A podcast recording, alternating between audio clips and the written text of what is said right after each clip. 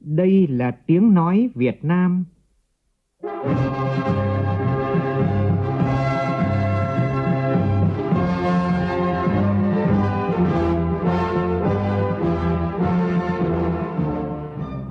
là tiếng nói Việt Nam, phát thanh từ Hà Nội, thủ đô nước Cộng hòa xã hội chủ nghĩa Việt Nam.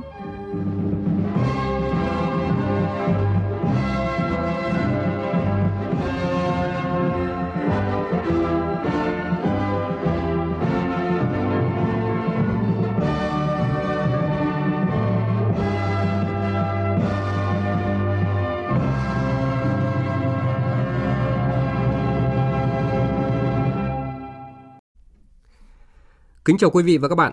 Mời quý vị và các bạn nghe chương trình Thời sự chiều của Đài Tiếng nói Việt Nam với những nội dung chính sau đây.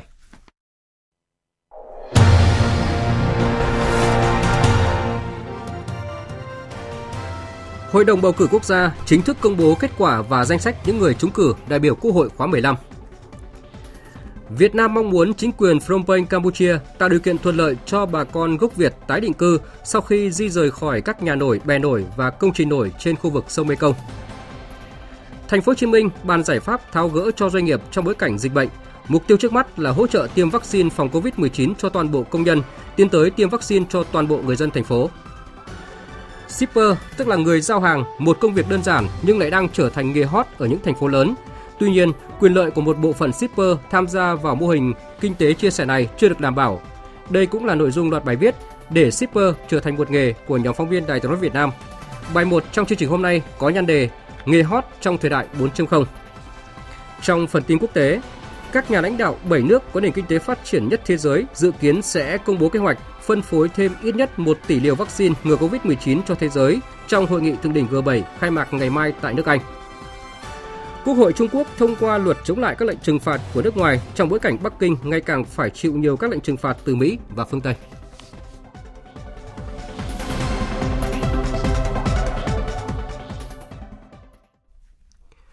Bây giờ là nội dung chi tiết. Thưa quý vị và các bạn, như tin đã đưa, sáng nay tại nhà Quốc hội diễn ra phiên họp thứ 7 của Hội đồng bầu cử quốc gia. Chủ tịch Quốc hội, Chủ tịch Hội đồng bầu cử quốc gia Vương Đình Huệ chủ trì phiên họp. Cùng chủ trì có các đồng chí Phó Chủ tịch Hội đồng bầu cử quốc gia. Đó là Phó Chủ tịch Thường trực Quốc hội Trần Thanh Mẫn, Phó Thủ tướng Thường trực Chính phủ Trương Hòa Bình, Bí thư Trung Đảng, Chủ tịch Ủy ban Trung mặt trận Tổ quốc Việt Nam Đỗ Văn Chiến, Phó Chủ tịch nước Võ Thị Ánh Xuân.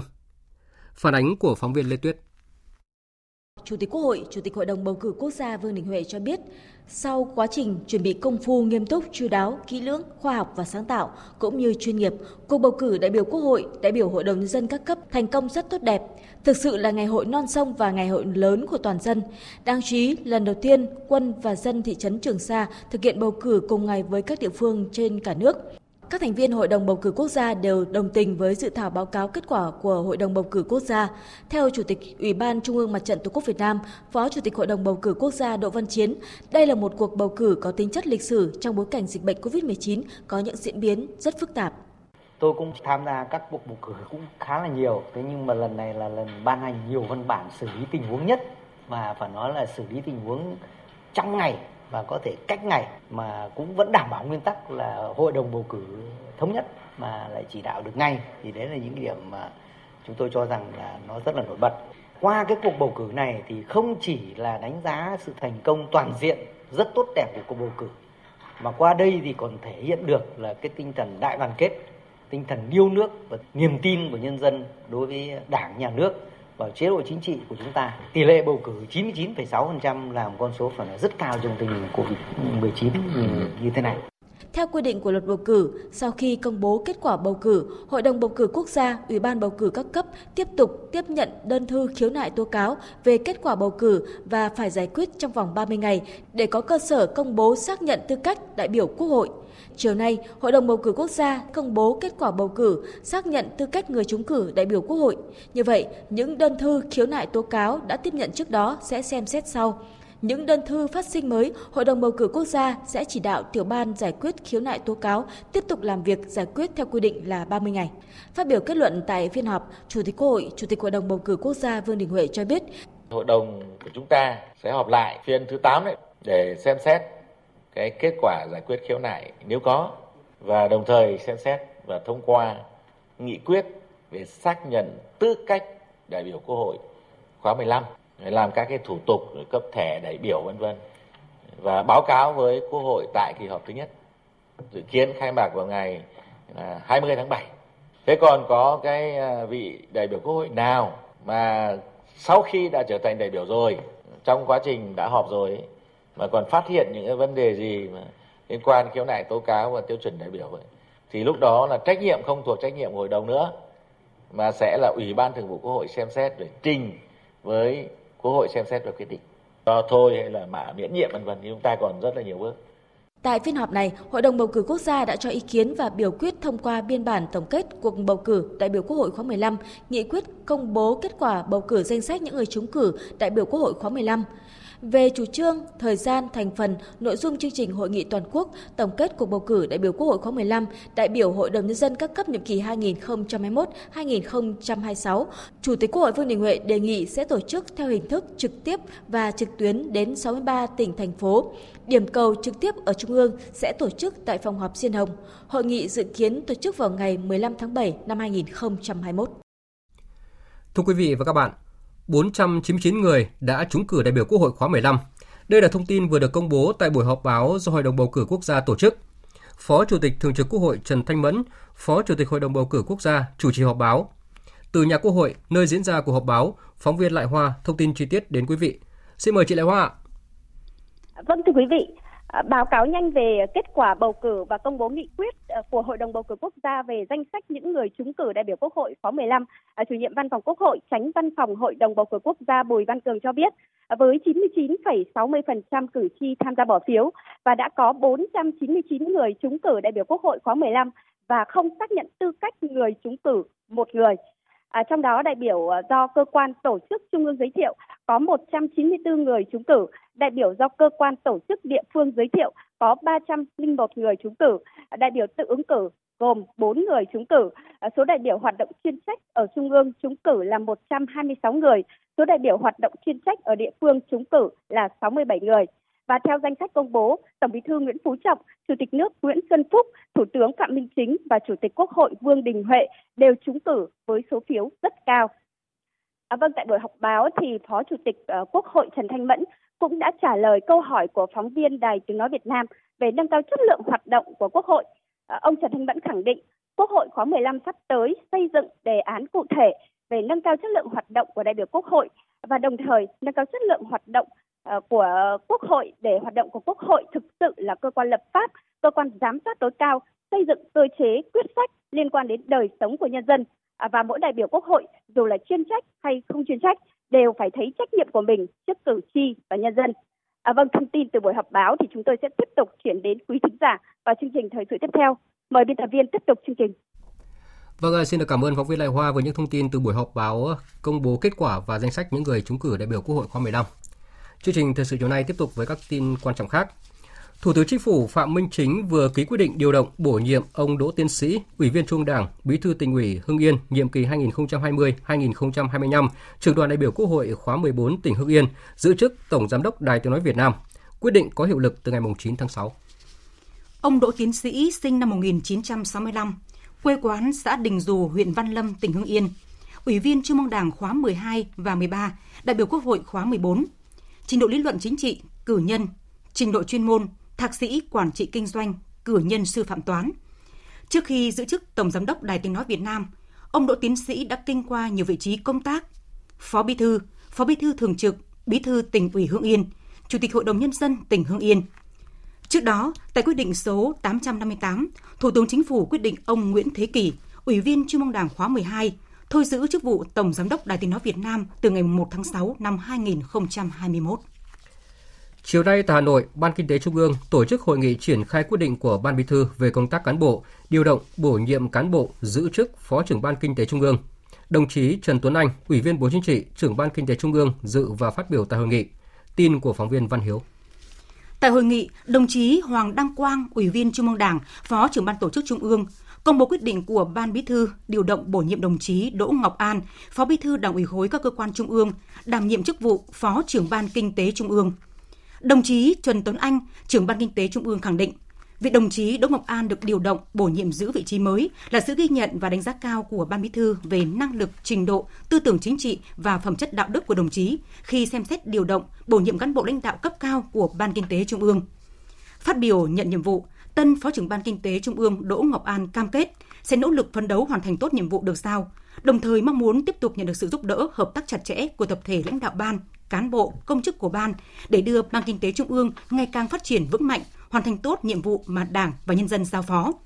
Dịp này, đồng chí Nguyễn Hữu Nghĩa, Ủy viên Trung ương Đảng, Phó trưởng Ban Kinh tế Trung ương đã trao quyết định của Ban Bí thư điều động bổ nhiệm đồng chí Dương Duy Hưng, vụ trưởng vụ kế hoạch Bộ Công Thương, giữ chức trợ lý của đồng chí Trần Tuấn Anh, Ủy viên Bộ Chính trị, trưởng Ban Kinh tế Trung ương. Tại Hà Nội, sáng nay, Ủy ban Kiểm tra Quân ủy Trung ương nhiệm kỳ 2015-2020 tổ chức kỳ họp lần thứ 20 dưới sự chủ trì của Đại tướng Lương Cường, Ủy viên Bộ Chính trị, Ủy viên Thường vụ Quân ủy Trung ương, Chủ nhiệm Tổng cục Chính trị Quân đội Nhân dân Việt Nam, Chủ nhiệm Ủy ban Kiểm tra Quân ủy Trung ương. Tại kỳ họp, Ủy ban Kiểm tra Quân ủy Trung ương đã nghe báo cáo kết quả xem xét đề nghị thi hành kỷ luật của Thường trực Ủy ban Kiểm tra Quân ủy Trung ương các thành viên Ủy ban Kiểm tra Quân ủy Trung ương tập trung thảo luận, phân tích làm rõ và kết luận những vi phạm của các cá nhân, tập thể, đảm bảo chặt chẽ, đúng nguyên tắc, quy định của Đảng, kỷ luật của quân đội. Ủy ban Kiểm tra Quân ủy Trung ương đã bỏ phiếu đề nghị thi hành kỷ luật của Đảng đối với 12 quân nhân.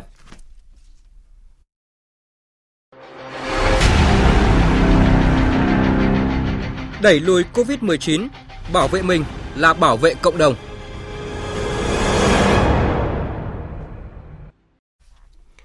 Thưa quý vị và các bạn, chiều nay Chủ tịch Quốc hội Vương Đình Huệ đã đến thăm và làm việc tại Học viện Quân y. Phát biểu tại buổi làm việc, Chủ tịch Quốc hội Vương Đình Huệ đề nghị Học viện Quân y phối hợp chặt chẽ với các bộ ngành liên quan khẩn trương đẩy nhanh triển khai thử nghiệm lâm sàng giai đoạn 3 vaccine Nanocovax phòng COVID-19, phân đấu có kết quả sớm để có vaccine phòng bệnh cho cộng đồng. Phản ánh của phóng viên Lê Tuyết. Trước đó, cũng trong chiều nay, Chủ tịch Quốc hội Vương Đình Huệ đã tham quan phòng thí nghiệm nghiên cứu sản xuất vaccine tại tòa nhà Trung tâm Nghiên cứu Y Dược học Quân sự thuộc Học viện Quân y. Chủ tịch Quốc hội ân cần động viên lực lượng trực tiếp tham gia nghiên cứu sản xuất và người tình nguyện thử nghiệm vaccine phòng dịch COVID-19. Phát biểu tại buổi làm việc, Chủ tịch Quốc hội Vương Đình Huệ đánh giá cao nỗ lực và những thành tiệu mà Học viện Quân y đã đạt được trong suốt 72 năm xây dựng và trưởng thành – Đặc biệt, trong công tác phòng chống dịch COVID-19, Học viện Quân y là một trong những đơn vị tham gia chủ động tích cực và hiệu quả, đã triển khai đồng bộ toàn diện nhiều giải pháp quyết liệt, hữu hiệu với quan điểm chỉ đạo. Trong bất luận tình huống nào, quân đội cũng đã phải sẵn sàng đi đầu phòng chống dịch COVID-19. Học viện Quân y đã nghiên cứu chế tạo thành công bộ sinh phẩm xét nghiệm phát hiện chủng virus corona mới SARS-CoV-2 bằng phương pháp real-time RT-PCR được sử dụng tại hơn 100 cơ sở y tế trong cả nước và xuất khẩu sang 18 quốc gia trên thế giới tiếp tục nghiên cứu chế tạo thành công bộ kit xét nghiệm Amphibio PCR với khả năng xét nghiệm nhanh, số lượng lớn cùng lúc, hiện đang được sử dụng hiệu quả tại tỉnh Bắc Giang. Học viện Quân y đã được Bộ Y tế tin tưởng triển khai thử nghiệm lâm sàng vaccine Nanocovax phòng COVID-19 từ tháng 12 năm 2020. Bên cạnh đó, học viện đã điều động lực lượng lên đường làm nhiệm vụ hỗ trợ công tác phòng chống dịch tại Quảng Nam, hỗ trợ Bộ Giáo dục và Đào tạo tổ chức tốt kỳ thi tốt nghiệp phổ thông trung học năm 2020, bảo đảm an toàn trong điều kiện dịch COVID-19 tại Quảng Nam. Tiếp tục hỗ trợ phòng chống dịch tại hai tỉnh Bắc Giang và Bắc Ninh. Cử lực lượng giúp đỡ nước bạn Lào trong phòng chống dịch có hiệu quả.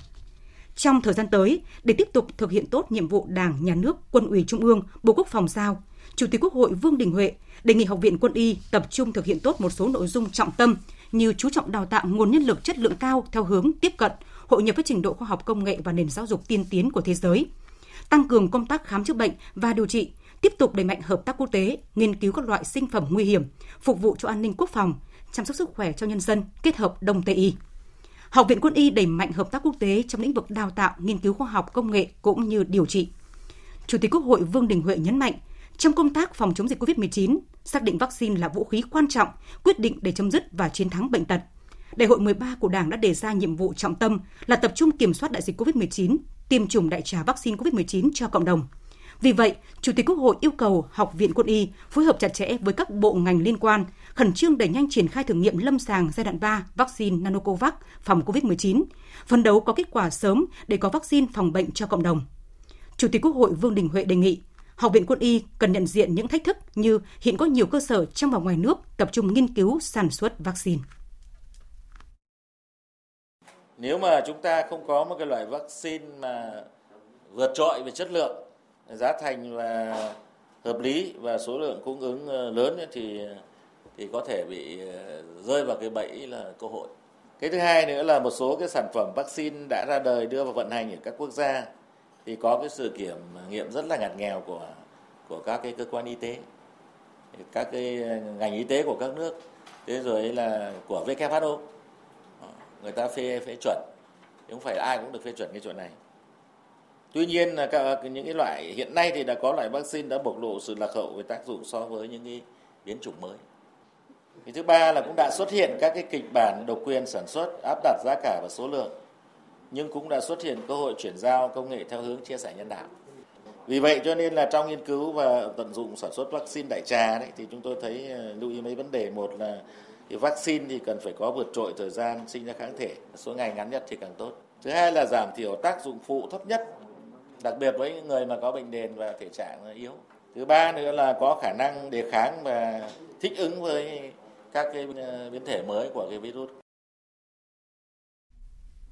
Chủ tịch Quốc hội đề nghị Bộ Quốc phòng chủ trì phối hợp với các cơ quan chức năng tạo điều kiện giúp và chỉ đạo Học viện Quân y triển khai đẩy nhanh dự án Trung tâm nghiên cứu và phát triển vaccine phòng bệnh truyền nhiễm ở người theo chủ trương của chính phủ tại cuộc họp thường trực chính phủ vào tháng 12 năm 2020.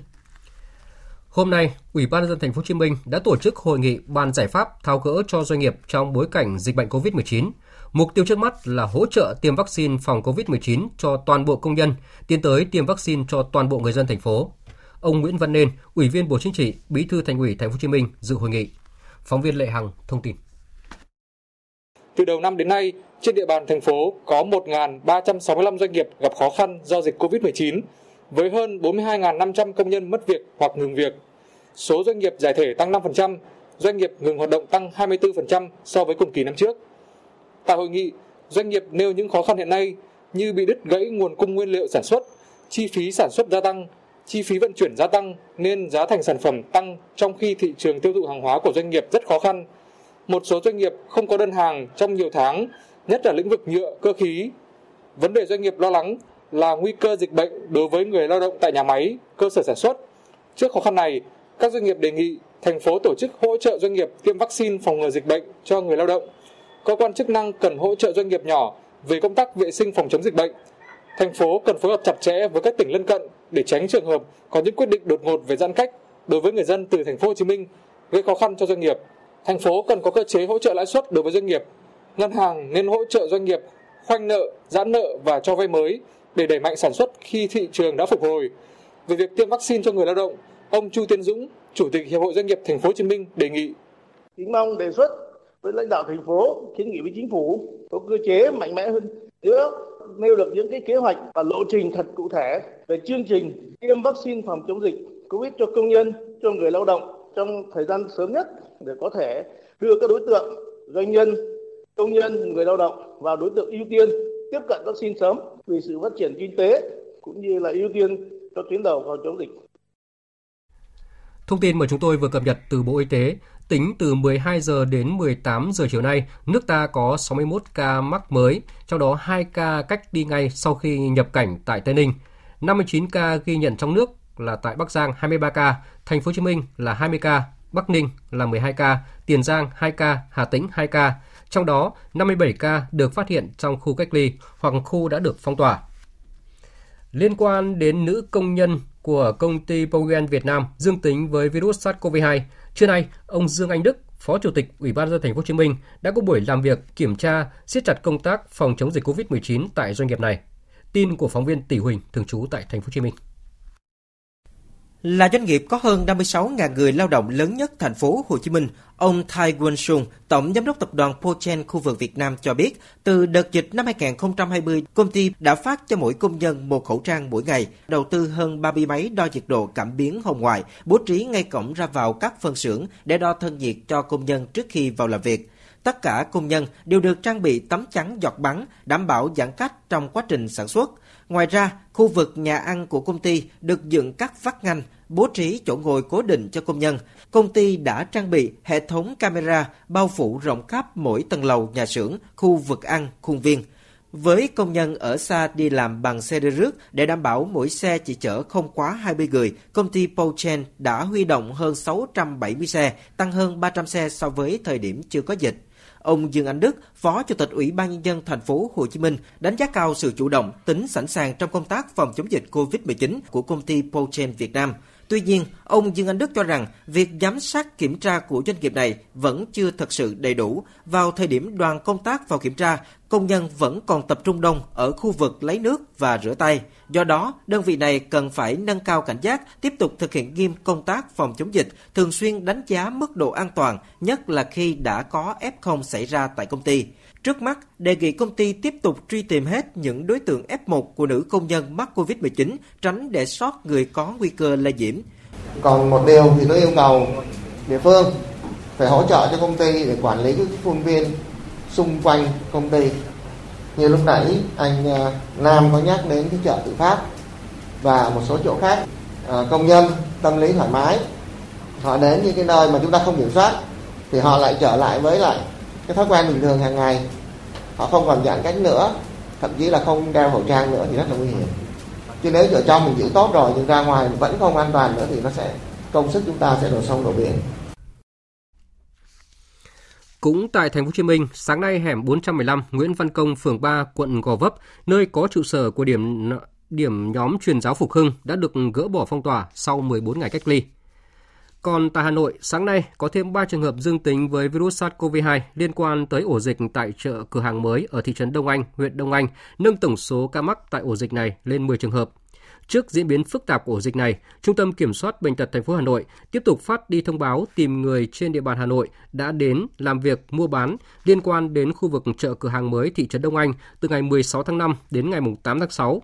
những người đã đến các địa điểm này từ cách ly tại nhà và liên hệ ngay với trạm y tế, trung tâm y tế trên địa bàn hoặc gọi điện đến số điện thoại 0243 883 5560 của Trung tâm Y tế huyện Đông Anh hoặc số điện thoại đường dây nóng phòng chống dịch của ngành y tế Hà Nội là 0969 082 115 hoặc 0949 396 115. Tại cuộc họp trực tuyến với các quận huyện, phường xã về công tác phòng chống dịch COVID-19 vào sáng nay, ông Chu Ngọc Anh, Chủ tịch Ủy ban dân thành phố Hà Nội yêu cầu cùng với việc truy vết thần tốc các ca bệnh mới phát sinh, các ban ngành quận huyện phải đảm bảo an toàn cho kỳ thi tuyển sinh lớp 10 sắp tới. Tin của phóng viên Huy Nam. Theo báo cáo của Sở Y tế Hà Nội, từ ngày 3 tháng 6 đến nay, Hà Nội ghi nhận 22 ca mắc mới, trong đó 7 ca ngoài cộng đồng, 8 ca là F1 cách ly tập trung chuyển thành F0, một ca mắc là nhân viên y tế, ba ca mắc tại Bệnh viện ca cơ sở Tân Triều, hai ca tại Bệnh viện Bệnh nhiệt đới Trung ương, một ca nhập cảnh. Ban chỉ đạo phòng chống dịch thành phố Hà Nội đề nghị các quận huyện tiếp tục giả soát những người về từ vùng có dịch, yêu cầu khai báo y tế và theo dõi sức khỏe thường xuyên, đồng thời thần tốc truy vết các trường hợp F1 và người liên quan, siết chặt quản lý các khu công nghiệp, khu cách ly tập trung. Bà Trần Thị Nhị Hà, Giám đốc Sở Y tế Hà Nội cho biết. Chúng ta sẽ siết chặt giám sát thật là chặt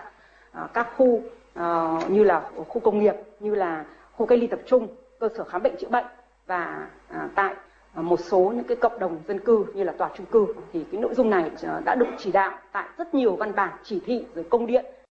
Liên quan đến công tác chuẩn bị tổ chức kỳ thi tuyển sinh lớp 10 diễn ra từ ngày 12 đến ngày 13 tháng 6, Sở Giáo dục và Đào tạo Hà Nội đã phối hợp với 30 quận huyện thị xã hoàn thành công tác diễn tập phòng chống dịch COVID-19, chuẩn bị đầy đủ vật tư y tế.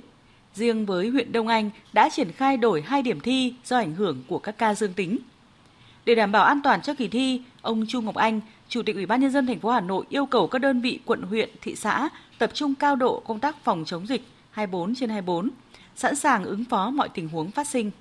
Đảm bảo tuyệt đối an toàn cho cái kỳ thi này. Nay đến mai thì có các cái đoàn kiểm tra tiếp tục của ban thường vụ thành ủy thì chúng ta làm sao là tận dụng cái ờ, cơ hội này cùng nhau giả soát cái tổng giả soát và cái diễn tập chiều mai để hiện thực hóa những cái mà chúng ta tiên lượng và chủ động được để mọi cái tình huống phát sinh. Các địa bàn thì các đồng chí tăng cường thêm gắn cái trách nhiệm phân công. Và cụ thể là đồng chí thường vụ cấp ủy thiết thực nhất à, nay đến chiều mai xem là chỉ đạo à, tất cả các lực lượng theo cái từng điểm thi để đảm bảo cái an toàn tuyệt đối. Kỳ thi tuyển sinh lớp 10 năm nay, Hà Nội có hơn 93.300 thí sinh đăng ký dự thi tại 184 điểm thi. Sở Giáo dục và Đào tạo Hà Nội đã điều động hơn 14.000 cán bộ giáo viên, nhân viên tham gia công tác coi thi. Đoàn công tác của Quân chủng Hải quân phối hợp với Tổng Công ty Đối tác Chân thật và Công ty Cổ phần Sản xuất Thương mại Dệt may Nam Dương vừa tặng quà cho các lực lượng phòng chống dịch và nhân dân tỉnh Bắc Ninh và Bắc Giang. Tin của cộng tác viên Đặng Tùng.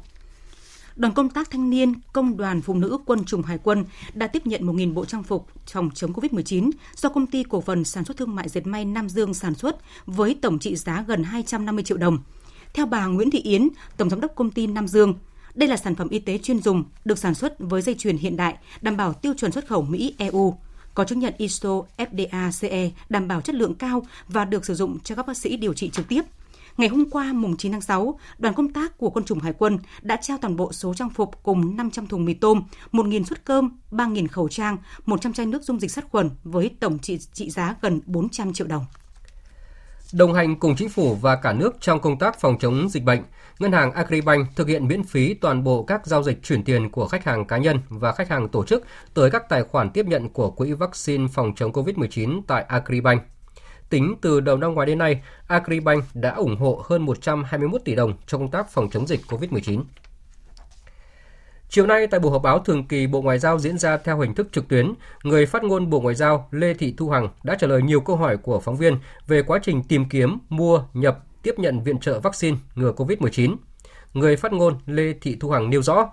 trong bối cảnh dịch bệnh tiếp tục diễn biến phức tạp như hiện nay, Việt Nam mong muốn các quốc gia và các tổ chức quốc tế nêu cao tinh thần đoàn kết, trách nhiệm, tăng cường chia sẻ thông tin công nghệ, tài chính, y tế, đặc biệt là vaccine để cùng nhau đẩy lùi dịch bệnh nguy hiểm này. Thời gian tới, Việt Nam sẽ tiếp tục tìm kiếm các nguồn vaccine để có thể đa dạng hóa nguồn cung, đồng thời đẩy mạnh nghiên cứu, chuyển giao công nghệ sản xuất vaccine trong nước, tiến tới bao phủ tối đa các đối tượng được tiêm vaccine. Như chính phủ đã đề cập là cho khoảng 75% dân số để có thể đạt được miễn dịch cộng đồng và sớm đưa cuộc sống trở lại bình thường. Thông tin về các thỏa thuận mua, nhập, nhận viện trợ, chuyển giao công nghệ sản xuất vaccine sẽ được các cơ quan chức năng của Việt Nam cập nhật thường xuyên đến người dân cũng như các cơ quan báo chí. Phóng viên Đài tiếng nói Việt Nam đưa tin. Liên quan đến câu hỏi của phóng viên về việc thành lập quỹ vaccine, người phát ngôn Lê Thị Thu Hằng cho biết Đảng và Nhà nước Việt Nam sớm xác định mục tiêu tiêm chủng miễn phí vaccine ngừa COVID-19 cho toàn dân nhằm đạt được miễn dịch cộng đồng, coi đây là giải pháp căn cơ mang tính quyết định để có thể đẩy lùi được dịch bệnh. Chính vì vậy, Quỹ vaccine COVID-19 ra đời để tiếp nhận sự đóng góp tự nguyện của các cá nhân, tổ chức trong và ngoài nước cùng chung tay đẩy lùi đại dịch. Quỹ vaccine phòng chống COVID-19 để tiếp nhận quản lý sử dụng các nguồn tài trợ, hỗ trợ, đóng góp tự nguyện bằng tiền vaccine của các tổ chức cá nhân trong và ngoài nước cũng như là các cái nguồn vốn hợp pháp khác cho cái hoạt động mua nhập khẩu vaccine, nghiên cứu sản xuất vaccine trong nước và sử dụng vaccine phòng COVID-19 cho nhân dân. Cho đến nay, quỹ vaccine COVID-19 đã nhận được sự đóng góp hưởng ứng nhiệt tình, đóng góp tích cực, tự nguyện của các cái doanh nghiệp Việt Nam của đông đảo nhân dân và một số doanh nghiệp nước ngoài đang ờ, đầu tư kinh doanh tại Việt Nam. Đảng, Nhà nước, Chính phủ Việt Nam trân trọng mọi đóng góp của người dân, doanh nghiệp không kể ít hay nhiều và cam kết uh, quản lý, giám sát hoạt động của quỹ một cách minh bạch, đúng tôn chỉ mục đích, đúng pháp luật để phục vụ cho sức khỏe như hạnh phúc của người dân và ổn định sản xuất của các doanh nghiệp, trong đó có các cái doanh nghiệp uh, có vốn đầu tư nước ngoài FDI. Người phát ngôn Bộ Ngoại giao Lê Thị Thu Hằng cũng hoan nghênh về chiến lược chia sẻ 500 triệu liều vaccine ngừa COVID-19 của Mỹ ra toàn cầu, trong đó Việt Nam là một trong những quốc gia được chia sẻ. Việt Nam hoan nghênh việc Hoa Kỳ công bố chiến lược chia sẻ uh, vaccine COVID-19 nhằm phân phối 25 triệu liều đầu tiên à, trên toàn thế giới, trong đó thì có các nước Đông Nam Á và Việt Nam. Trong bối cảnh dịch bệnh tiếp tục à, diễn biến hết sức phức tạp như hiện nay thì Việt Nam mong muốn các quốc gia và các tổ chức quốc tế nêu cao tinh thần đoàn kết, trách nhiệm, tăng cường chia sẻ thông tin, công nghệ, tài chính, y tế, đặc biệt là vaccine để cùng nhau đẩy lùi dịch bệnh nguy hiểm này. Bà Lê Thị Thu Hằng cũng cho biết, cho đến nay thì Việt Nam đã nhận được 2,6 triệu liều vaccine từ chương trình COVAX và nhiều cam kết từ các công ty dược phẩm và đối tác quốc tế để có đủ vaccine cho người dân. Cũng tại buổi họp báo, trả lời câu hỏi đề nghị cho biết phản ứng của Việt Nam trước việc chính quyền Phnom Penh Campuchia yêu cầu người dân, trong đó có nhiều người gốc Việt ở Campuchia, tiến hành di rời, giải tỏa các nhà nổi, bè nổi và công trình nổi trái phép trên khu vực sông Mekong đi qua địa phận thành phố Phnom Penh. Người phát ngôn Bộ Ngoại giao Lê Thị Thu Hằng khẳng định. Việt Nam thì rất là quan tâm đến thông tin này vào ngày 7 tháng 6 năm 2021 vừa qua tại cuộc gặp song phương giữa Bộ trưởng Ngoại giao Bùi Thanh Sơn với Phó Thủ tướng Bộ trưởng Ngoại giao và Hợp tác quốc tế Vương quốc Campuchia à, uh, Prak thì Bộ trưởng Ngoại giao Bùi Thanh Sơn đã đề nghị Campuchia tiếp tục quan tâm giải quyết vấn đề địa vị pháp lý cho người gốc Việt tại Campuchia, đề nghị các cơ quan chức năng của Campuchia trong quá trình triển khai các cái chính sách, biện pháp về kinh tế xã hội cần lưu ý có lộ trình hợp lý, bảo đảm quyền lợi và an sinh của người gốc Việt tạo điều kiện cho những người bị ảnh hưởng sớm ổn định cuộc sống, duy trì hoặc chuyển đổi nghề nghiệp phù hợp và tiếp cận đầy đủ các cái dịch vụ thiết yếu. À, trước đó vào ngày 4 tháng 6 năm 2021, đại sứ đặc mệnh toàn quyền Việt Nam tại Vương quốc Campuchia Vũ Quang Minh thì cũng đã đến uh, trực tiếp thăm hỏi, động viên uh, bà con gốc Việt tại khu vực bị di rời. Ủy ban nhà nước về người Việt Nam ở nước ngoài uh, cũng như là đại sứ quán Việt Nam tại Campuchia thì đã uh, có trao đổi với phía Campuchia đề nghị tạo điều kiện thuận lợi có các biện pháp hỗ trợ thiết thực cho bà con tái định cư đảm bảo tính nhân đạo và quyền lợi chính đáng của người dân. Cũng theo bà Lê Thị Thu Hằng, phía Campuchia đã ghi nhận các ý kiến của Việt Nam, khẳng định chính phủ Campuchia sẽ tiếp tục quan tâm tạo điều kiện thuận lợi cho sinh viên, doanh nghiệp Việt Nam học tập, làm ăn và người gốc Việt sinh sống ổn định tại Campuchia. Việt Nam thông hiểu chính sách phát triển kinh tế xã hội và bảo vệ cảnh quan môi trường của Campuchia, đồng thời mong rằng việc di rời được triển khai với lộ trình hợp lý và khả thi, có bố trí khu vực tái định cư với đầy đủ cơ sở hạ tầng thiết yếu giúp người dân thuộc diện di rời sớm ổn định cuộc sống, đảm bảo an sinh xã hội. Thực hiện chỉ đạo của Bộ Ngoại giao, các cơ quan đại diện của Việt Nam tại Campuchia sẽ tiếp tục theo dõi sát tình hình triển khai kế hoạch di rời của Campuchia và tình hình của cộng đồng người gốc Việt ở Campuchia, phối hợp với Hội Khmer Việt Nam tại Campuchia, kịp thời có các biện pháp thiết thực hỗ trợ bà con nơi đây. Chuyển sang các tin đáng chú ý khác. Vietnam Airlines vừa chính thức được nhà chức trách Hoa Kỳ cấp phép thực hiện 12 chuyến bay chở công dân Việt Nam từ Hoa Kỳ về nước trong năm nay – Giấy phép của Cục An ninh Vận tải Hoa Kỳ được cấp ngày 8 tháng 6 vừa qua là điều kiện pháp lý quan trọng nhất để các chuyến bay này có thể cất cánh. Tin của phóng viên Hà Nho.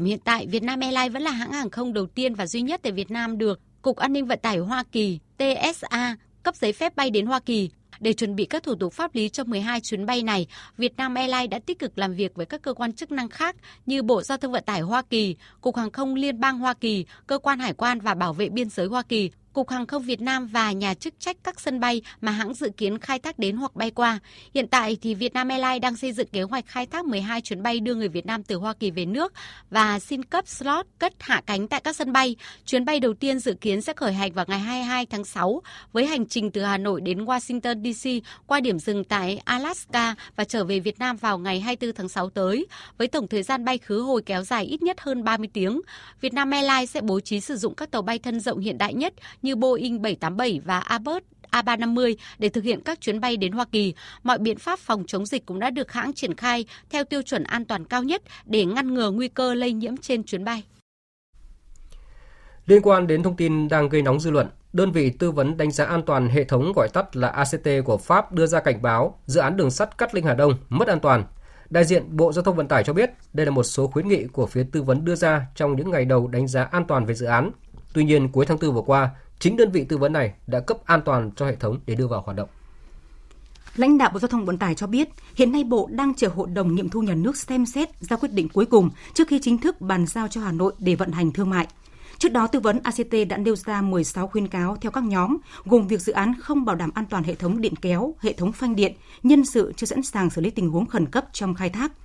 Tổng thầu EPC Trung Quốc không cung cấp đủ tài liệu liên quan tới an toàn vận hành hệ thống, hệ thống an toàn cháy nổ nhà ga trên tuyến không bảo đảm, an toàn hệ thống cầu cạn cũng chưa bảo đảm.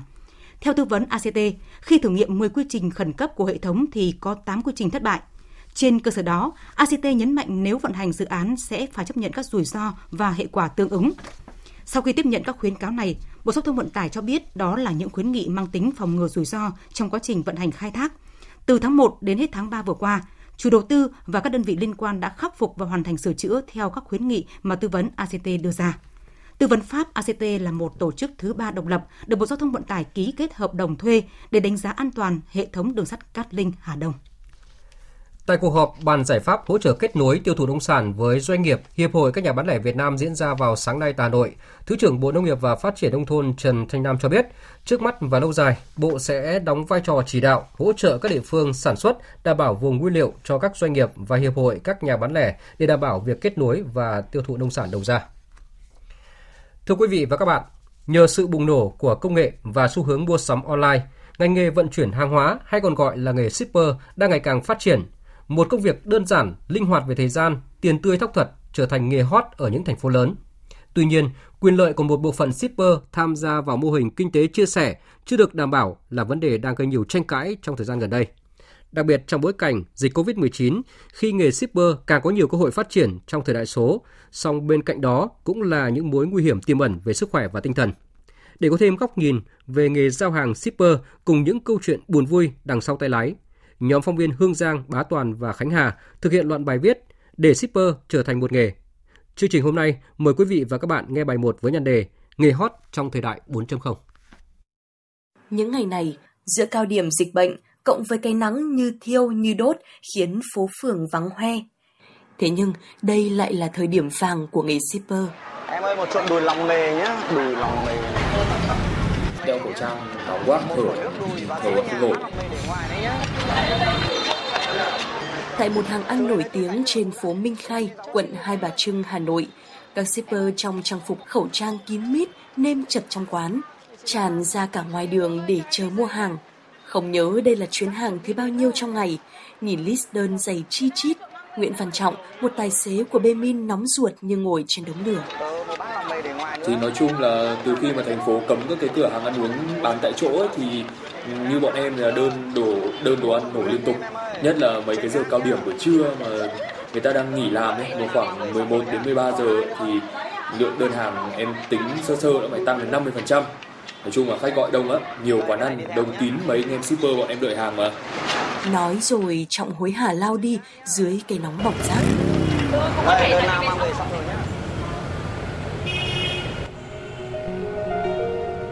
Sự lên ngôi của mua sắm trực tuyến đã kéo theo việc ra đời của nhiều ứng dụng đặt hàng online và các hình thức giao nhận hàng hóa. Vai trò của đội ngũ shipper bởi thế ngày càng quan trọng khi họ chính là cầu nối giữa đơn vị kinh doanh với người mua hàng trong nền kinh tế chia sẻ. Tên như thế, số điện thoại như thế. À, chị nghe điện thoại Alo ạ. À? Chị Đặng Thị Thanh Thảo, 47 tuổi ở Hà Nội, gắn bó với công việc giao hàng cho Viettel Post được hơn 2 năm nay. Trước khi trở thành một nữ tài xế, chị cũng từng là một giáo viên mầm non, từng bỏ một nghề nắng không đến mặt, mưa không đến đầu để làm một công việc dầm mưa dãi nắng. Chị Thảo cho rằng một công việc thoải mái về thời gian và ít áp lực là lựa chọn đúng đắn đối với chị. Ông bà uống nhiều quá thì không thể đi làm mà cứ nghỉ suốt như thế thì bắt buộc phải xin ra làm tự do. Ờ, cũng có cái công việc kiểu như là giúp việc nấu ăn cho gia đình. Thế nhưng mà tớ yêu thích công việc này mà tớ đã gắn bó với nó hơn 2 năm. Đi làm việc này có những khách người ta rất là đồng cảm. Còn mình đi làm thuê kia làm tại nhà không nắng mưa không đến mặt nhưng mà nhiều khi nó vẫn có cái sự phân biệt. Cũng là đi làm thuê nhưng mà mình không thoải mái. Với những shipper, thu nhập là yếu tố chính thu hút họ Mức thu cho mỗi đơn hàng giao trong nội thành khoảng 20 đến 40 nghìn đồng, tùy vào khoảng cách và tính chất hàng hóa. Nếu siêng năng và biết cách săn đơn, một shipper có thể kiếm được 500 nghìn đến 700 nghìn đồng mỗi ngày. Công việc này lôi cuốn đến nỗi nhiều nhân viên văn phòng bỏ việc, nhiều sinh viên sau khi tốt nghiệp không chọn làm đúng nghề mà quyết định tìm đến nghề shipper để mưu sinh. Nguyễn Văn Hà, sinh viên năm cuối của một trường đại học ở Hà Nội, lại chọn nghề shipper như một công việc tăng gia. Hà tiết lộ, thu nhập bình quân của một sinh viên đi làm thêm thế này khoảng 5 triệu đồng một tháng. Dù không phải là một công việc thuộc chuyên ngành, cũng chẳng được trải nghiệm môi trường công sở ra sao, song công việc này cũng ít nhiều đem lại những bài học thực tế cho Hà. À, mình đi làm để kiếm thêm chút tiền cho việc sinh hoạt, việc đi chơi, rồi uh, tiền phòng trọ các kiểu vì bản tính mình cũng khoái đi loanh quanh đi vi vu để nhìn nọ nhìn kia mà đi thì cũng rất thư giãn à, nên mình làm thêm cái nghề này Theo Hiệp hội Thương mại Điện tử Việt Nam, hơn 60% người dân Việt Nam tiếp cận Internet, 98% trong số đó đang mua hàng qua mạng. Dịch vụ giao nhận tại các đô thị lớn của Việt Nam như Hà Nội, thành phố Hồ Chí Minh bởi thế ngày càng nở rộ. Không chỉ những ông lớn về dịch vụ chuyển phát như Viettel Post, EMS, VnPost, mà các công ty startup như giao hàng nhanh, Supership, giao hàng tiết kiệm và những doanh nghiệp nước ngoài như Grab, Now, Bemin, là Move cũng nhảy vào chiếm lĩnh thị trường tiềm năng này. Mỗi công ty, doanh nghiệp lại thu hút hàng chục nghìn lao động làm nghề giao nhận hàng hóa. Anh Đặng Nhật Minh, cán bộ quản lý chất lượng tài xế cho ứng dụng Lalamove Hà Nội chia sẻ. À, từ năm 2017 khi mà Lalamu quyết định ờ, đặt bước chân đầu tiên đến thị trường Việt Nam thì từ thời điểm đấy chúng tôi đã quyết định là đây sẽ là một thị trường hết sức tiềm năng. À, trước đây thì người dân Việt Nam cũng như là cái thị trường này họ đang quen dần với cả những cái hình thức giao hàng truyền thống nhưng mà với một hình thức giao hàng thông qua một cái ứng dụng thông minh để hỗ trợ liên kết giữa khách hàng và đối tác tài xế những người vận chuyển đơn hàng với cái thời gian phục vụ nó tính theo phút chứ không phải tính theo ngày như những cái đơn vị truyền thống kia.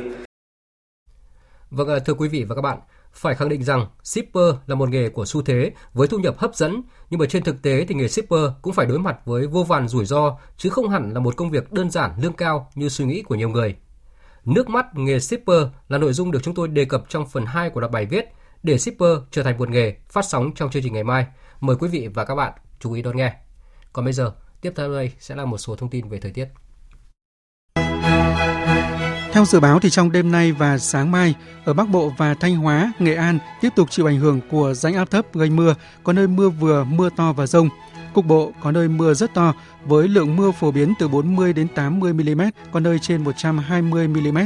Trong mưa rông có khả năng xảy ra lốc xét, mưa đá và gió giật mạnh. Nguy cơ xảy ra lũ quét, sạt lở đất và ngập úng cục bộ tại khu vực miền núi. Ở khu vực Hà Nội đêm nay và sáng mai cũng có lúc có mưa rào và rông, cục bộ có mưa vừa mưa to. Khu vực từ Nam Trung Bộ vào đến Tây Nguyên và Nam Bộ, đêm nay và ngày mai có mưa rào và rông rải rác, nền nhiệt ngày mai cũng không quá cao, chỉ trong khoảng 30 đến 34 độ.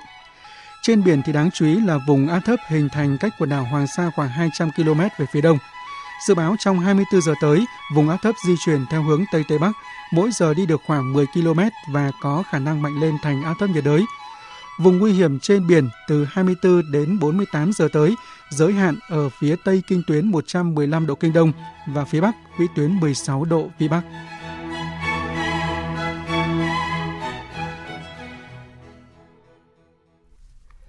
Chương trình thời sự chiều nay tiếp tục với phần tin thế giới.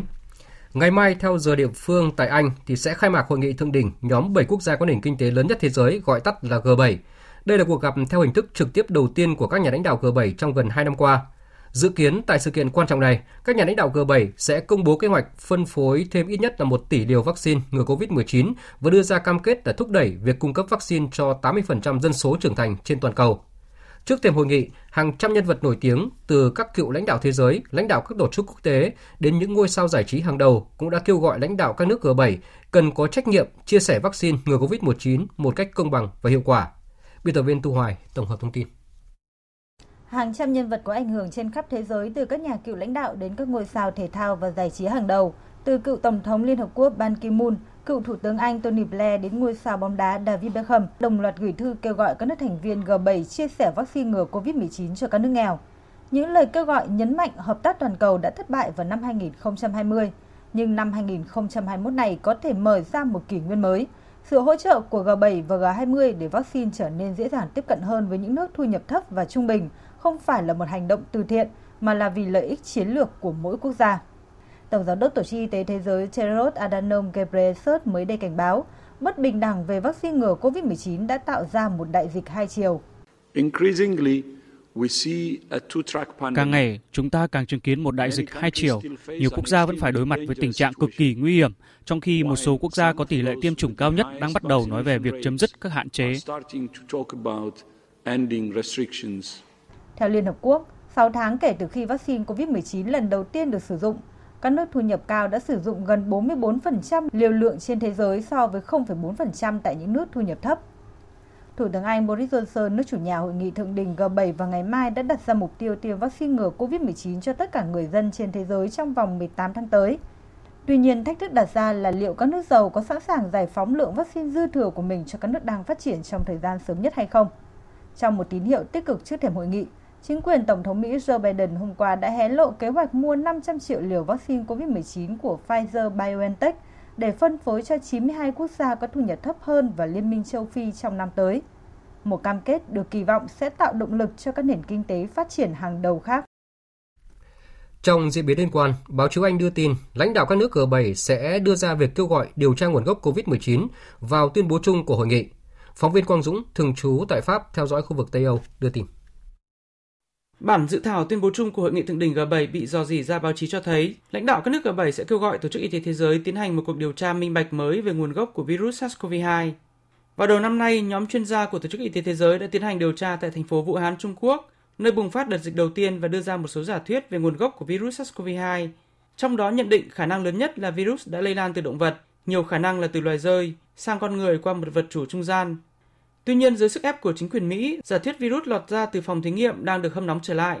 Tổng thống Mỹ Joe Biden mới đây đã ra lệnh cho cơ quan tình báo nước này điều tra giả thuyết virus lọt ra từ phòng thí nghiệm và nộp báo cáo sau 90 ngày. Ngoài Mỹ, nhiều nước phương Tây khác cũng lên tiếng đòi mở cuộc điều tra mới về nguồn gốc virus. Trong sáng ngày 10 tháng 6, Chủ tịch Ủy ban châu Âu bà Ursula von der Leyen cho rằng cần phải điều tra nguồn gốc của virus để tránh đại dịch trong tương lai. Uh, there is this horrible pandemic, a global pandemic Thế giới đang trải qua một đại dịch khủng khiếp, vì thế chúng ta cần phải biết nó đến từ đâu để qua đó rút ra bài học đúng đắn và phát triển các công cụ hữu hiệu để đảm bảo điều đó sẽ không bao giờ diễn ra. Do đó, các nhà điều tra cần phải được tiếp cận toàn diện vào bất cứ điều gì cần thiết để tìm nguồn gốc của đại dịch này và dựa trên những điều tra đó mới có thể kết luận. Về diễn biến dịch COVID-19 tại một số quốc gia, Số ca tử vong vì COVID-19 trong ngày tại Ấn Độ đã lập kỷ lục mới. Theo tin của phóng viên Phan Tùng thường trú tại Ấn Độ, sáng nay nước này công bố thêm hơn 94.000 người dương tính với virus SARS-CoV-2, gần 6.150 ca tử vong trong 24 giờ qua. Đây là kỷ lục thế giới về số người chết vì COVID-19 trong vòng một ngày. Trong khi đó, thì tại Anh, số ca mắc mới COVID-19 đang tăng trở lại với hơn 7.500 ca trong vòng 24 giờ, mức cao nhất kể từ tháng 2 vừa qua. Các chuyên gia cảnh báo các biến thể của virus SARS-CoV-2 tiếp tục phát triển trong nhiều năm tới và vaccine có thể không còn hiệu quả bảo vệ đối với những biến thể mới. Trung Quốc vừa phê duyệt vaccine COVID-19 thứ bảy của nước này, giúp đưa năng lực sản xuất vaccine của Trung Quốc có thể nâng lên khoảng 6 tỷ liều mỗi năm. Tin của phóng viên Đài tiếng nói Việt Nam thường trú tại Bắc Kinh. Loại vaccine mới nhất vừa phê duyệt được phát triển bởi Viện Sinh học Y tế thuộc Viện Khoa học Y tế Trung Quốc, có trụ sở tại Côn Minh, thủ phủ tỉnh Vân Nam, miền Tây Nam Trung Quốc. Năng lực sản xuất của loại vaccine này ước đạt 500 triệu đến 1 tỷ liều mỗi năm. Theo chuyên gia Trung Quốc, đây là vaccine COVID-19 bất hoạt thứ 5 được phê duyệt chính thức ở nước này và điều này sẽ đưa năng lực sản xuất vaccine bất hoạt của Trung Quốc lên khoảng 6 tỷ liều mỗi năm. Các loại vaccine này đều cần tiêm hai mũi, cách nhau từ 2 đến 4 tuần. Ngoài 5 loại vaccine trên, Trung Quốc còn có hai loại vaccine tái tổ hợp khác đã được đưa vào sử dụng khẩn cấp. Trong đó một loại của CanSino chỉ cần tiêm một mũi duy nhất và vaccine của An Khuây Trifei Longcom phải tiêm 3 mũi. Tính đến ngày 8 tháng 6, gần 808 triệu mũi vaccine COVID-19 đã được sử dụng tại Trung Quốc. Quan chức nước này cũng đã xác nhận với truyền thông rằng Trung Quốc nhắm đến việc tiêm cho ít nhất 70% dân số trong diện tiêm chủng vào cuối năm nay. Để sớm đạt mục tiêu, Trung Quốc không chỉ phê chuẩn nhiều loại vaccine hơn để mở rộng nguồn cung, mà còn đưa thêm nhiều đối tượng dân số vào danh sách tiêm chủng để nhiều người hơn có cơ hội tiếp cận với vaccine. Tổng thống Mỹ Joe Biden vừa tới Anh, bắt đầu chuyến công du nước ngoài đầu tiên kể từ khi nhậm chức. Chiến dịch ngoại giao marathon kéo dài 8 ngày này được kỳ vọng sẽ giúp lấy lại hình ảnh nước Mỹ lãnh đạo sau thời kỳ chính quyền người tiền nhiệm Donald Trump. Tổng hợp của biên tập viên Thu Hoài. Tổng thống thứ 46 của nước Mỹ Joe Biden đã mở đầu chuyến công du nước ngoài đầu tiên trong nhiệm kỳ của mình với tuyên bố nước Mỹ đã trở lại. Nước Mỹ đã trở lại và các nền dân chủ trên thế giới đang sát cánh cùng nhau để giải quyết những thách thức khó khăn nhất cũng như những vấn đề quan trọng nhất đối với tương lai của chúng ta. Chúng ta cũng sẽ cho thấy nước Mỹ cam kết dẫn đầu bằng sức mạnh, bảo vệ các giá trị và mang lại lợi ích cho người dân Mỹ. Nhà lãnh đạo Mỹ sẽ phải thuyết phục thế giới rằng chính sách đối ngoại theo kiểu con buôn dưới thời người tiền nhiệm Donald Trump chỉ là sự chệch hướng tạm thời và nay nước Mỹ đã trở lại Cố vấn an ninh quốc gia Jake Sullivan thì nhấn mạnh, về cơ bản, chuyến công du sẽ nhằm thúc đẩy động lực nền tảng trong chính sách đối ngoại của ông Joe Biden, tập hợp lực lượng các đồng minh nhằm đối phó các thách thức lớn nhất thời đại. Ngay cả cuộc gặp đáng chú ý của ông Biden với người đồng cấp Nga Vladimir Putin vào ngày 16 tháng 6 tới tại Geneva, Thụy Sĩ cũng không nằm ngoài mục đích chấn an các đồng minh châu Âu, rằng Mỹ vẫn là một đối tác tin cậy, vẫn luôn sát cánh và bảo vệ châu Âu trước sức ép từ Nga, cả ở mặt trận phía đông cũng như trên không gian mạng. Hay một trọng tâm khác là Trung Quốc. Ông Biden và các nhà lãnh đạo G7 khác dự kiến sẽ công bố một chương trình tài trợ cơ sở hạ tầng cho các nước đang phát triển, nhằm cạnh tranh trực tiếp với sáng kiến vành đai con đường của Bắc Kinh. Tham vọng là thế, nhưng việc thực hiện sẽ không hề dễ dàng, bởi 4 năm người tiền nhiệm Donald Trump theo đuổi chính sách nước Mỹ trên hết đã làm lung lay ngay cả những liên minh lâu đời nhất giữa hai bờ Đại Tây Dương. Quốc hội Trung Quốc vừa thông qua luật chống lại các lệnh trừng phạt của nước ngoài. Bộ luật này được coi là căn cứ pháp lý để chính phủ Trung Quốc chống lại các lệnh trừng phạt từ Mỹ và phương Tây. Với bộ luật mới này, Bắc Kinh được cho là đang cố gắng bắt kịp các đối thủ phương Tây về các luật liên quan việc áp đặt các lệnh trừng phạt quốc tế. Tuy nhiên cũng có ý kiến cho rằng Trung Quốc cần thêm thời gian để hoàn thiện bộ luật mới nhằm xác định rõ hơn các mục tiêu và phù hợp với các chuẩn mực quốc tế. Vừa rồi là các tin thời sự quốc tế đáng chú ý. Tiếp tục chương trình thời sự chiều nay là trang tin thể thao.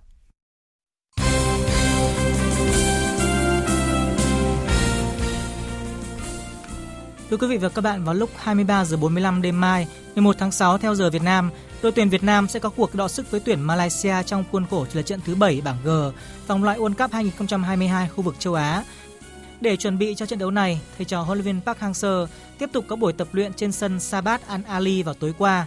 Tin vui là Nguyễn Văn Toàn đang hồi phục tốt và nếu không có gì thay đổi, tiền đạo này sẽ gia nhập buổi tập trung của đội tuyển trên sân Al Maktoum diễn ra vào tối nay mùng 10 tháng 6. Văn Toàn nói về đối thủ đêm mai của đội tuyển Việt Nam. Về đối thủ Malaysia thì em nghĩ là họ cũng đã mạnh lên rất là nhiều khi bổ sung một loạt những cầu thủ nhập tịch. Em cũng xem những trận đấu của họ thi đấu thì họ mạnh hơn nhưng mà em nghĩ là đội Việt Nam rất tự tin để hướng tới thi đấu trận đấu tới.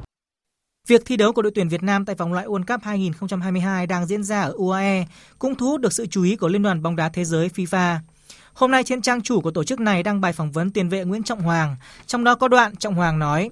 Việt Nam chưa bao giờ lọt vào vòng loại World Cup mang tính quyết định trước đây. Tuy nhiên bây giờ chúng tôi đang nhìn thấy cơ hội ở rất gần. Được chơi ở World Cup là giấc mơ của người Việt Nam chúng tôi. Vì vậy chúng tôi sẽ thi đấu với quyết tâm để hiện thực hóa được ước mơ của cả dân tộc. Còn trong đêm qua, Hàn Quốc đã vùi dập Sri Lanka 5-0 để chính thức giành quyền vào vòng loại cuối cùng khu vực châu Á. Hàn Quốc hiện có 13 điểm và đứng đầu bảng H, hơn đội nhì bảng Liban 3 điểm. Hàn Quốc chỉ mất ngôi đầu nếu thua Liban vào ngày 13 tháng 6 tới, cách biệt trên 12 bàn trở lên ở trận đấu cuối. Đây được xem là điều không tưởng. Trước đó, Nhật Bản cũng đã sớm giành vé vào vòng loại thứ 3 khi đá 7 trận thắng cả 7. Ở trận đấu gần nhất, Nhật Bản thắng đậm Tajikistan 4-1.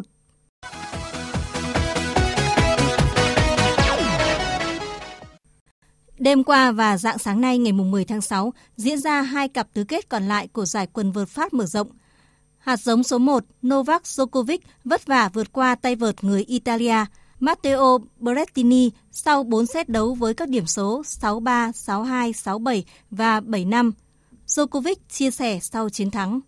Today, um, really fully focused trying to surpass the very tricky uh, opponent and uh, very it was a lot of intense. Hôm nay tôi đã chơi thật sự tập trung để vượt qua một thử thách lớn, một trận đấu thật sự căng thẳng. Matteo đã gây ra cho tôi nhiều sức ép và chúng tôi đã phải giành giật nhau từng điểm số một. Tôi rất mệt mỏi khi thắng được cậu ấy trong hai set đầu tiên, nhưng để thua ở set thứ ba, mọi chuyện chỉ được định đoạt ở set thứ tư. Thật tuyệt vời khi được thi đấu với những tay vợt chất lượng như Matteo which is great, you know, playing against somebody like Matteo who is really quality tennis player.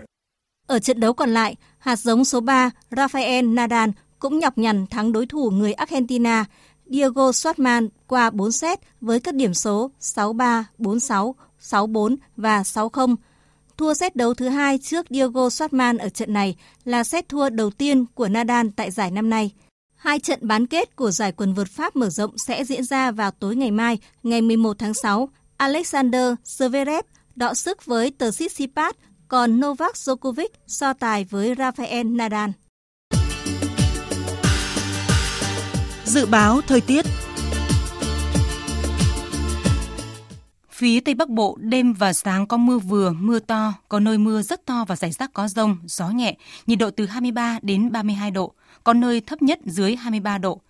Phía Đông Bắc Bộ, đêm và sáng có mưa vừa, mưa to, có nơi mưa rất to và rải rác có rông, gió Đông Nam cấp 2, cấp 3, nhiệt độ từ 24 đến 32 độ. Khu vực Thanh Hóa đến Thừa Thiên Huế, phía Bắc, Thanh Hóa, Nghệ An, đêm nay và chiều tối mai có mưa rào và rông, cục bộ có mưa vừa, mưa to, Phía Nam đêm có mưa rào và rông vài nơi, ngày nắng, chiều tối mai có mưa rào và rông rải rác, gió Tây Nam cấp 2, cấp 3, nhiệt độ từ 25 đến 34 độ. Khu vực từ Đà Nẵng đến Bình Thuận có mưa rào và rông vài nơi, gió Tây Nam cấp 2, cấp 3, nhiệt độ từ 25 đến 34 độ, có nơi trên 34 độ. Tây Nguyên có mưa rào và rông vài nơi, riêng chiều tối và tối có mưa rào và rải rác có rông, gió Tây Nam cấp 2, cấp 3, nhiệt độ từ 20 đến 31 độ. Khu vực Nam Bộ có mưa rào và rông vài nơi, riêng chiều tối và tối có mưa rào và rải rác có rông, gió Tây Nam cấp 2, cấp 3, nhiệt độ từ 23 đến 33 độ. Khu vực Hà Nội, đêm và sáng có mưa rào và rải rác có rông, cục bộ có mưa vừa, mưa to, gió Đông Nam cấp 2, cấp 3, nhiệt độ từ 24 đến 32 độ. Dự báo thời tiết biển, Bắc Vịnh Bắc Bộ có mưa rào rải rác và có nơi có rông, gió nhẹ, ngày mai gió Đông Bắc cấp 3, cấp 4. Nam Vịnh Bắc Bộ có mưa rào rải rác và có nơi có rông, gió Tây Nam đến Nam cấp 3, cấp 4. Vùng biển từ Quảng Trị đến Quảng Ngãi, vùng biển từ Bình Định đến Ninh Thuận có mưa rào và rông vài nơi, gió Tây Nam cấp 4, cấp 5. Khu vực Bắc Biển Đông có mưa rào và rông rải rác, phía Bắc gió Đông Nam, phía Nam gió Tây Nam cấp 4, cấp 5. Khu vực quần đảo Hoàng Sa thuộc thành phố Đà Nẵng có mưa rào và rông rải rác, gió Đông Nam cấp 4. Khu vực Nam Biển Đông, khu vực quần đảo Trường Sa thuộc tỉnh Khánh Hòa và vùng biển từ Bình Thuận đến Cà Mau có mưa rào rải rác và có nơi có rông. Trong mưa rông có khả năng xảy ra lốc xoáy, gió Tây Nam cấp 4, cấp 5. Riêng vùng biển phía Tây Bắc có lúc cấp 6, giật cấp 7 biển động. Khu vực giữa Biển Đông, vùng biển từ Cà Mau đến Kiên Giang và Vịnh Thái Lan có mưa rào rải rác và có nơi có rông gió Tây Nam cấp 4. Thông tin dự báo thời tiết vừa rồi đã kết thúc chương trình thời sự chiều nay của Đài Tiếng nói Việt Nam. Chương trình do các biên tập viên Nguyễn Cường, Thanh Trường và Hằng Nga thực hiện với sự tham gia của phát thanh viên Kim Phượng và kỹ thuật viên Văn Quang. Chịu trách nhiệm nội dung Nguyễn Vũ Duy. Cảm ơn quý vị và các bạn đã dành thời gian lắng nghe.